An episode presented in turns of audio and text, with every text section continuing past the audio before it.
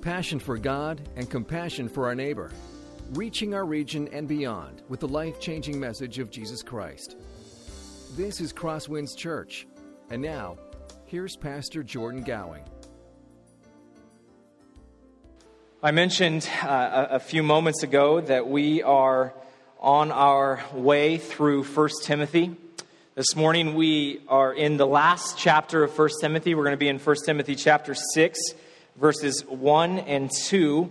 And this is an interesting passage, and it's kind of interesting as I was studying it this past week because over the past few weeks, as we've looked at uh, elders, as we've looked at uh, pastors and their calling, as we've looked at the charge to take care of the elderly in our family and to take care of widows in our midst, I was actually relieved to get to this passage on slaves because I feel like it is so applicable for us today. No matter our vocation, no matter our calling, it is applicable for us. And as I was thinking about this passage, I, I just began to wrestle through the question of how many non Christians do we know? How many non Christians do you know? How, how many of you are able to spend some time with those who are not a part of the church? I'll confess, as a, as a pastor, as the dad of young children, it is not as much as it should be for myself. My life could be and often is filled with countless interactions with Christians.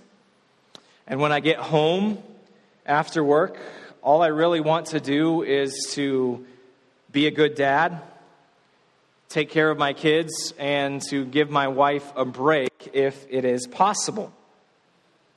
Many of you may be able to relate, and you might feel like it is difficult for you to interact with non Christians. And I was, as I was wrestling through this, studying this passage, I, I, realized that there are really just three spheres in our lives today where we interact with people who are not of the same faith, who are not a part of the church.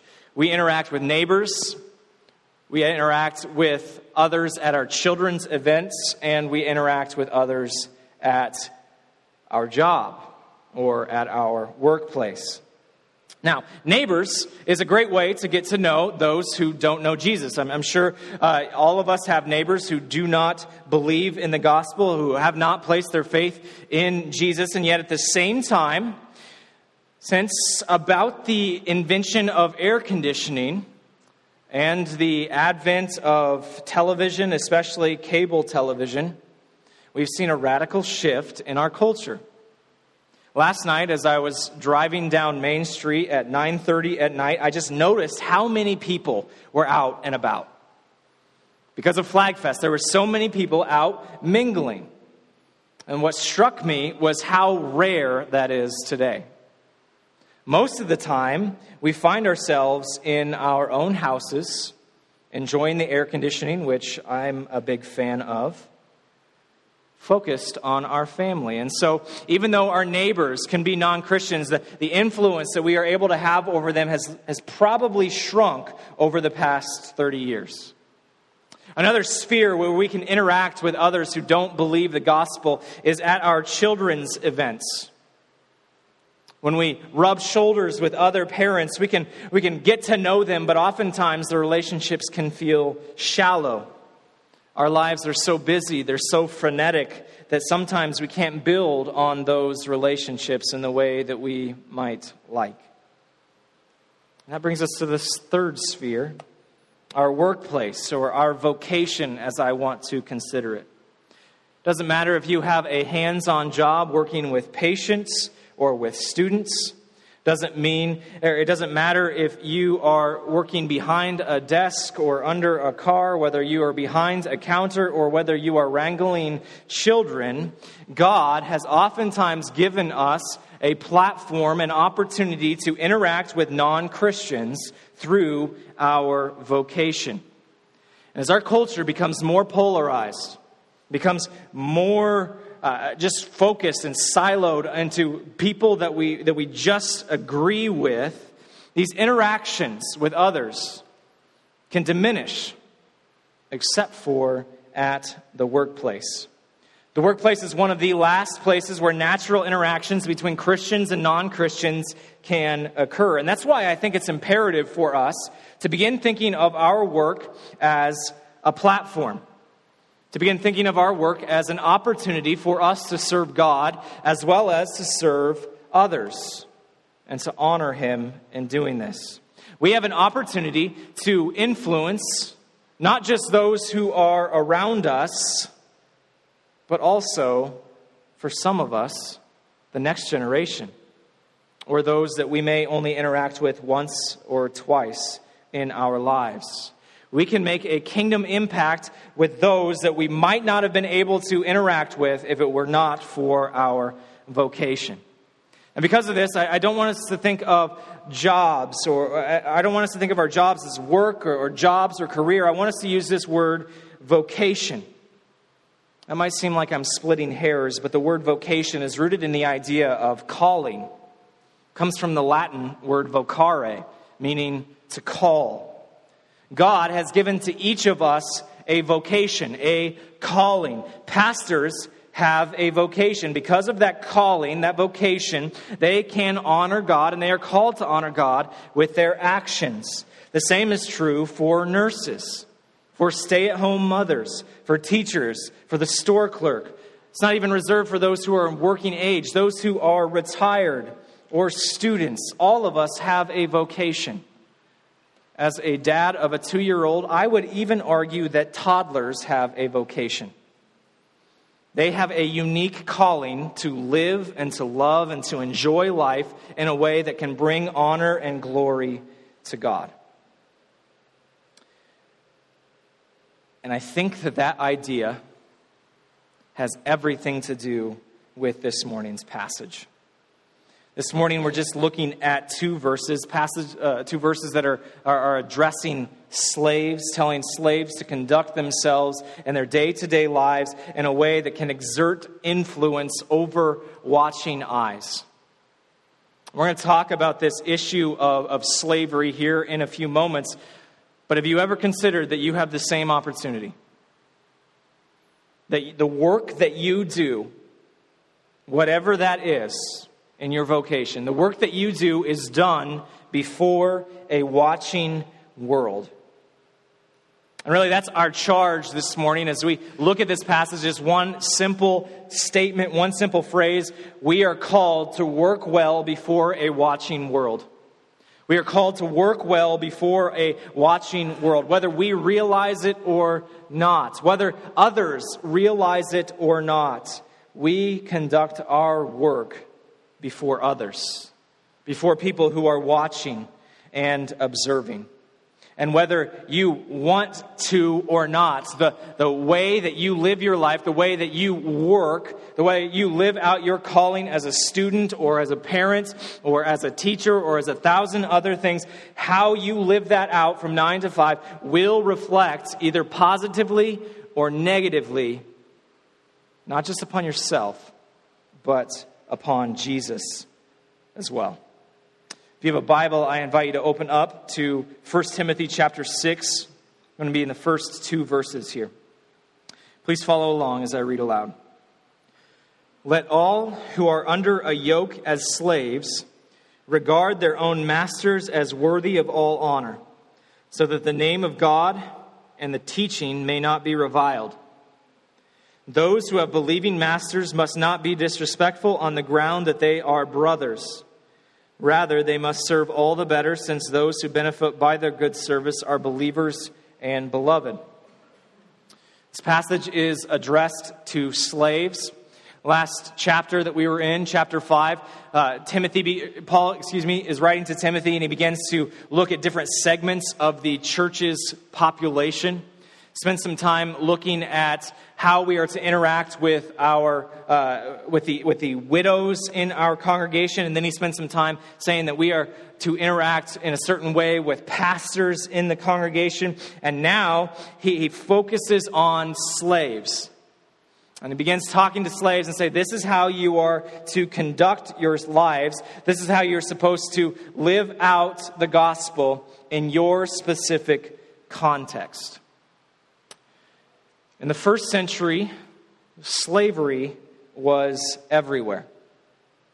Some estimates say that there were 50 or, mil, 50 or more million slaves in the Roman Empire. For context, the, the upward estimates of the total population of the Roman Empire was about 200 million. So, roughly one fourth of the population were slaves in the first century. In large cities such as Rome and Corinth and Ephesus, where our letter is written to, up to one third of the population were slaves. It's also important for us to remember that when the gospel spread in these contexts and in these congregations, it was most vigorously received by the poor, by the outcast, by the marginalized. And so, a large portion of the church that Timothy is overseeing, a large portion of the church in Ephesus that Paul is writing to, are slaves or ex slaves, those who have been freed.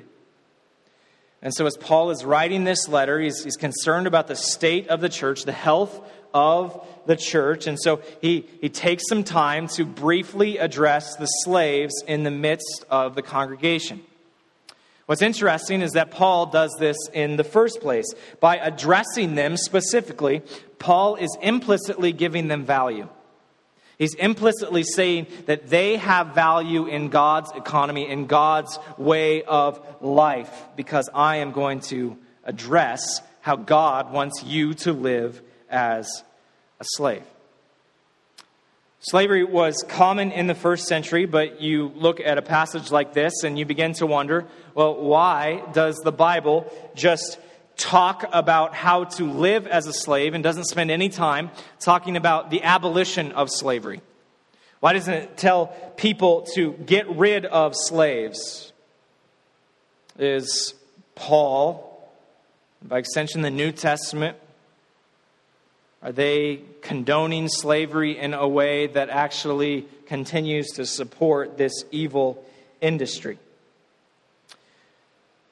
Paul's passage here has been used and misused throughout history to be a reason for slavery that has been used in the South before the Civil War as reasons why slavery is okay and should exist. It has been greatly misused and uh, abused throughout church history. Even those who are great saints, wonderful theology, beautiful stories of God's grace at work in their lives have been blind to this key area, key implication of the gospel. I've mentioned Jonathan Edwards before. Jonathan Edwards, I've said, is the most important theologian in American history. He lived at the beginning of the 1700s, and, and his, his works today are, are still some of the most profound things that you will ever read about the glory of God in our lives. And yet, Jonathan Edwards was a slave owner. Few weeks ago, we looked at John Newton. John Newton, also in the 1700s, he's, he's famous for being a uh, former captain of a slave ship who converted to Christianity and became one of the most vocal opponents against slavery. What isn't well known about John Newton is that he continued to be a captain of a slave ship for quite some time after he became a Christian. There was this blind spot in his life where he missed God's calling when it comes to this evil institution. History is filled with those who have, have argued from the Bible that slavery is permissible in our cultures. And because of that, some people want to get rid of the Bible in its entirety. I, think that's, that's too much. That's going too far. If we take a closer look, even as we look at these passages that operate under the social norm of slavery, like this one here, the Bible is 100% against the institution of slavery.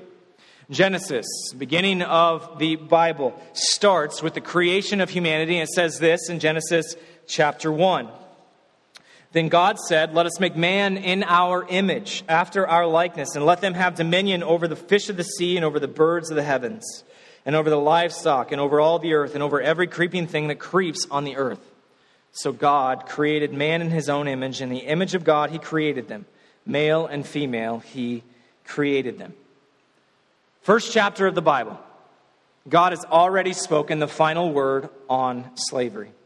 Because we are all created in the image of God, all of us have an inherent worth. All of us have an inherent dignity, and we should not be owned by others. And so, here at the very beginning, God has already said the final word on slavery. Slavery is unthinkable because of the image of God.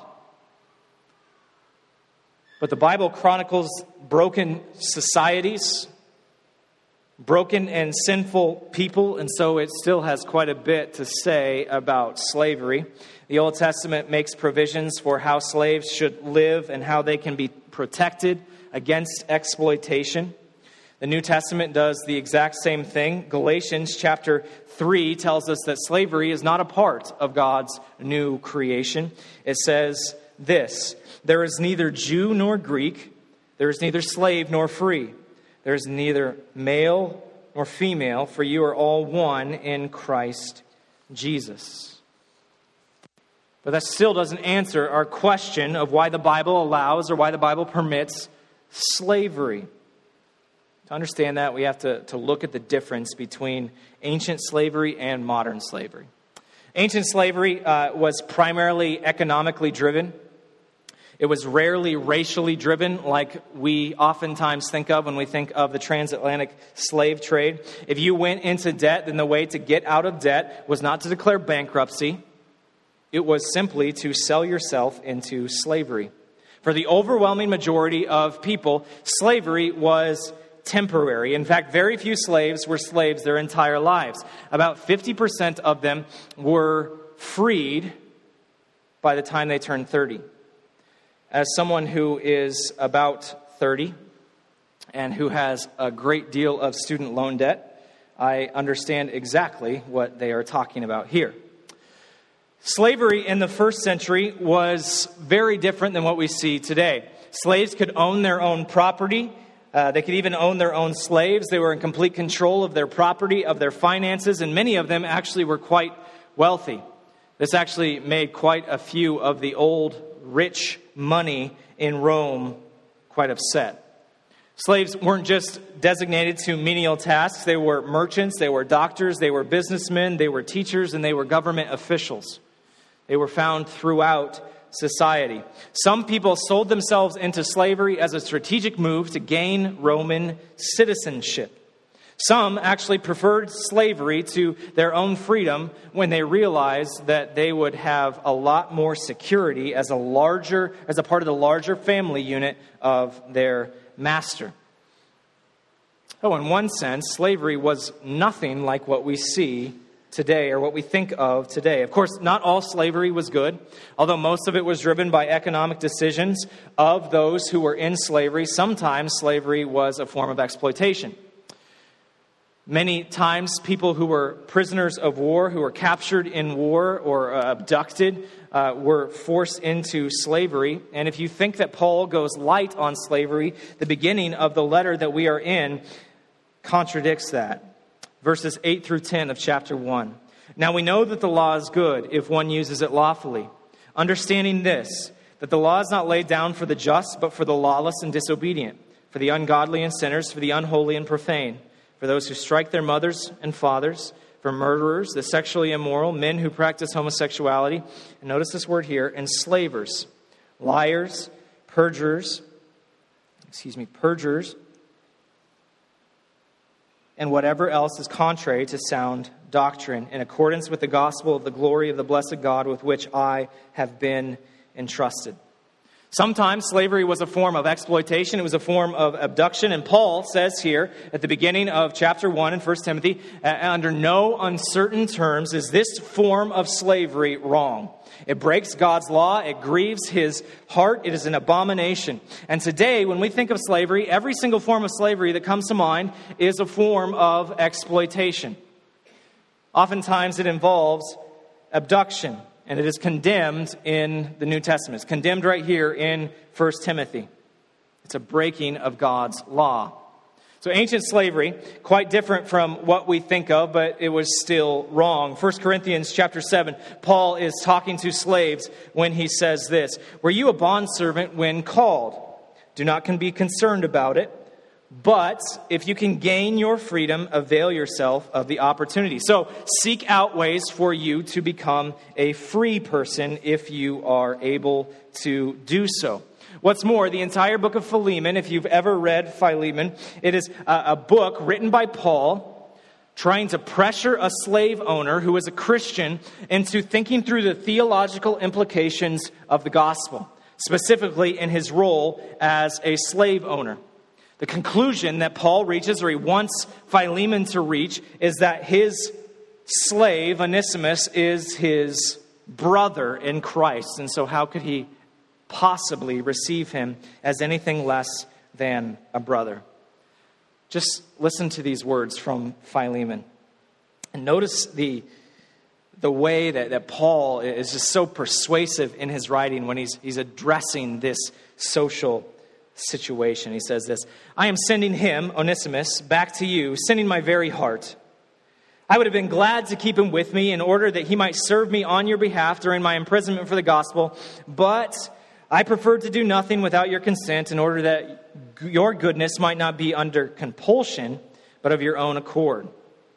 For this perhaps is why he was parted from you for a while, that you might have him back forever, no longer as a bondservant, and that word means slave, no longer as a slave, but more than a slave, as a beloved brother, especially to me, but how much more to you, both in the flesh and in the Lord. So, if you consider me your partner, receive him as you would receive me. Confident of your obedience, I write to you knowing that you will do even more than I say.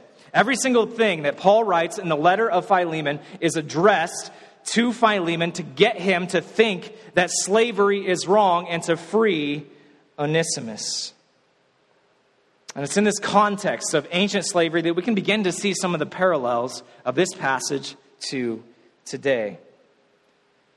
Do you find yourself stuck in unrewarding work? You find yourself regretting career decisions that you made when you're younger, but now you're stuck in a dying industry or an industry that has changed so much that you feel like you are just out of place? You want to, to change. You want to, to make a, a change, but you feel this duty to, to, to provide for your families, and so you continue to endure this yoke of work knowing that if you were to change, you would have to start from scratch at an entry pay position. Maybe you are in a place that you don't experience joy in your work, or maybe you do. Maybe you do experience joy. Maybe you love your vocation. This passage has much to say to us this morning. Each verse looks at a different situation. The first verse looks at how we as Christians are to live or operate under non Christian bosses. And the second verse looks at how we as Christians are to live and operate under Christian bosses. Let's read verse 1 again and look at this first situation. Let all who are under the yoke under a yoke of slaves regard their own masters as worthy of all honor so that the name of God and the teaching may not be reviled. Charge here is very straightforward. If you're a Christian, every boss deserves your best effort.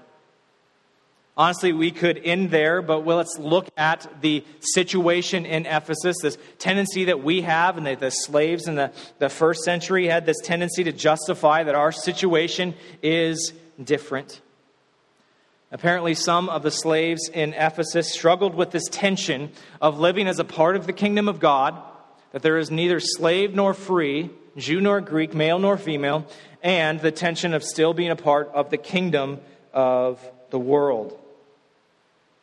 And so these slaves, in their zeal as new Christians, they, they decided, you know what? We're, we're a part of the kingdom of God, and that's all we want to do. We, we, just, we just want to focus on the kingdom of God. We want to spend time reading the Bible. We want to spend time in fellowship with one another. We want to spend time in prayer. We want to seek God with every single fiber of our being.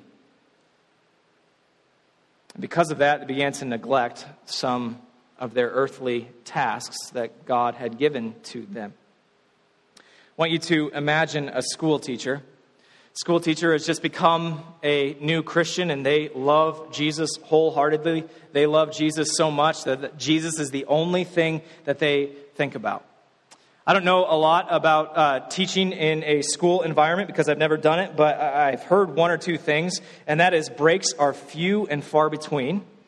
They are very rare to come by, and sometimes it can just be rare to even sit down and get off of your feet.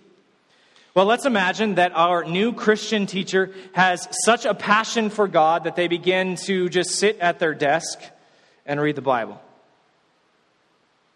There's a class that needs to be taught, but they want to know more of Jesus, and so they begin to read the Bible more and more. The class becomes too distracting for them because they don't have a teacher looking over them. And so the, the teacher says, Well, I'm just going to go into the hallway and read there.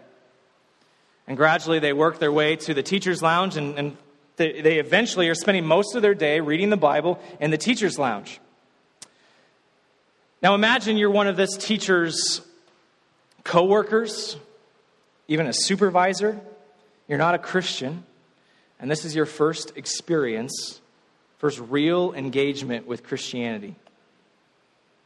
What do you think of Christianity? It's made this man lazy. It's made this person neglect their duties.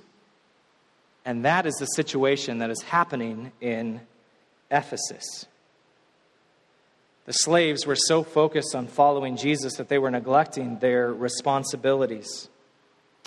Cicero was a famous uh, Greek and Roman writer, and he describes this, this very, very uh, great tension that people uh, in, in the Roman world felt about slaves becoming uh, a part of a new faith, of a new religion.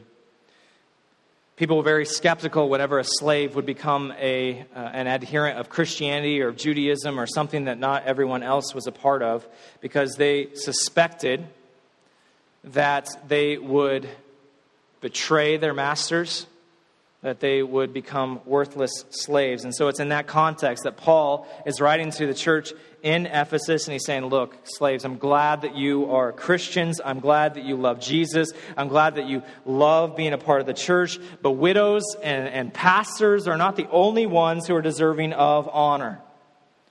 Your masters are too. Notice the three words that are used here that are significant words. The first one is yoke. Verse 1, it talks about the yoke of slavery. Paul is under no illusion that slavery is a good thing, that it is easy, that it is light, that everything that a master asks a slave to do is going to be something that they delight in doing. Many of you can relate to that. Even if you enjoy your vocation, the thing that God has called, called you to do, not every single part of it is something that you enjoy. It feels like a yoke. And yet, Paul says to endure anyway. Notice the, the next word that I want to draw attention to is regard. Again, Paul is no, under no illusion that every single master of these slaves is worthy of our respect. Some of them were mean, some of them were vicious, some of them were abusive. And yet, Paul says to regard them with respect. Treat them with respect, even if they aren't deserving of it. And the third word is honor. It is the same word that is used in the previous chapter to refer to the honor bestowed upon widows, to the honor bestowed upon pastors. And, and what Paul is saying is that that same type of honor that you show to people in the church is the same type of honor that you should show to your employer. For them, it was masters. For us, it is employers.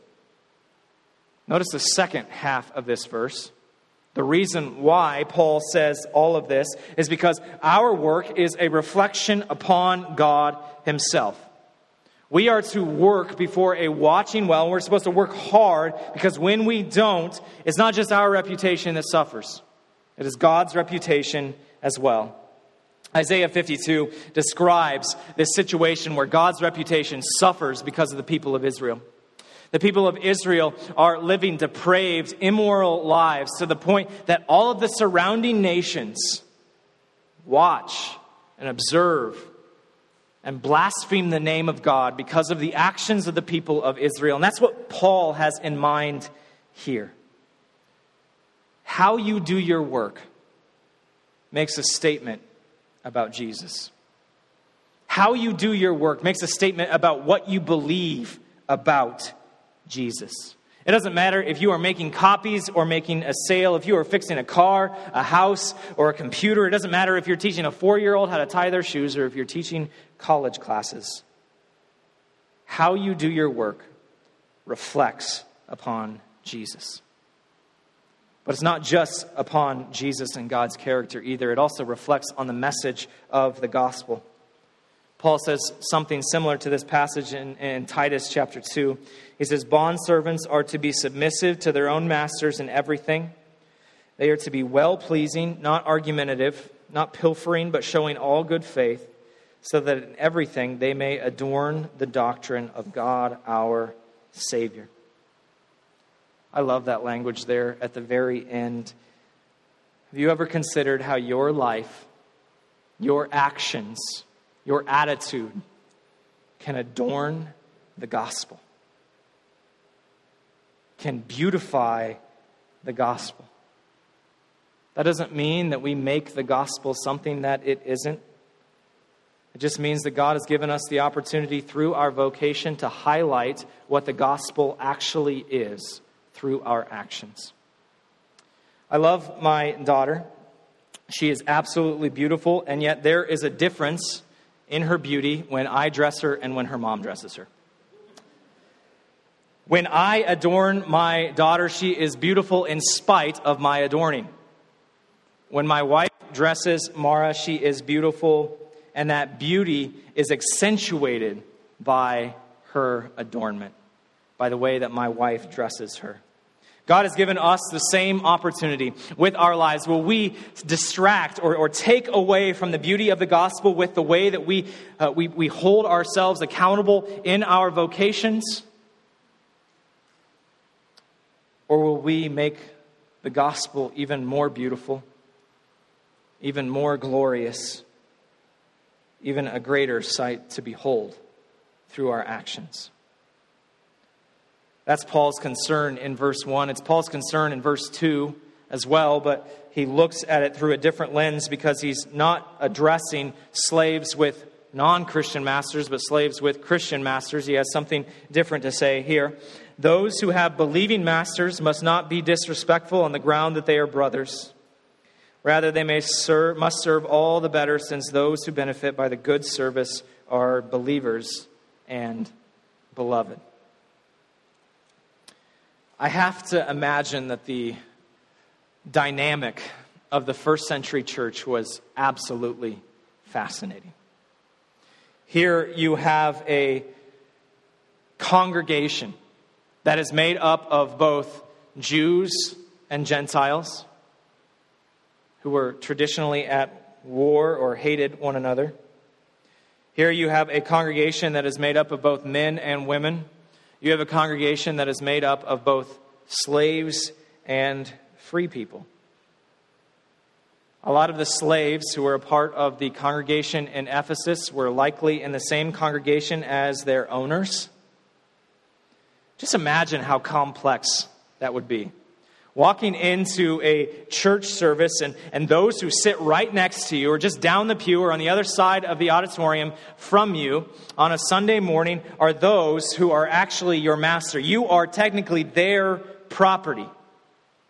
Every single time you gather, you declare that you are brothers and sisters in Christ Jesus. You recite what Galatians chapter 3 says that there is neither slave nor free Neither Jew nor Greek, male nor female, all of us are equal before God. There is no distinction of favoritism. It's actually even likely that because the gospel most often took root in poor and marginalized parts of the community first, that those who had been Christians longest were slaves. Those who were the church leaders, the elders, and the deacons of the congregation were slaves. As church leaders, they oversaw their own earthly masters. Perhaps some of their masters had become Christians because of the testimonies of these slaves. It's a beautiful picture of the, the complex, multifaceted body of Christ, and then Monday comes. The person, the slave who is an elder in the church, a leader, is now back on bottom, having to answer to the, the questions or the requests of their master. Yes, the distinctions are gone, and yet very clearly they are not fully gone. And this is the, this is the, the context that Paul is addressing here in 1 Timothy. Some slaves were apparently taking advantage of this relationship, taking advantage of the relationship that they had as brothers and sisters in Christ with their earthly masters. Like some of us, they had the tendency to treat their family worse than those who are outside of the family. And so they began to slack off at work because they were all Christians anyway. That is the context that Paul is addressing. And what Paul says here addresses this issue head on. And he says you should look at your masters as your beloved. The New Testament makes it very clear that Christians are called to serve sacrificially toward all people, but especially toward other Christians. This is the mindset that is described by Jesus in John chapter 13. You call me teacher and Lord, and you are right, for so I am. If I then, your Lord and teacher, have washed your feet, you also ought to wash one another's feet. For I have given you an example that you, uh, that you also should do just as I have done to you.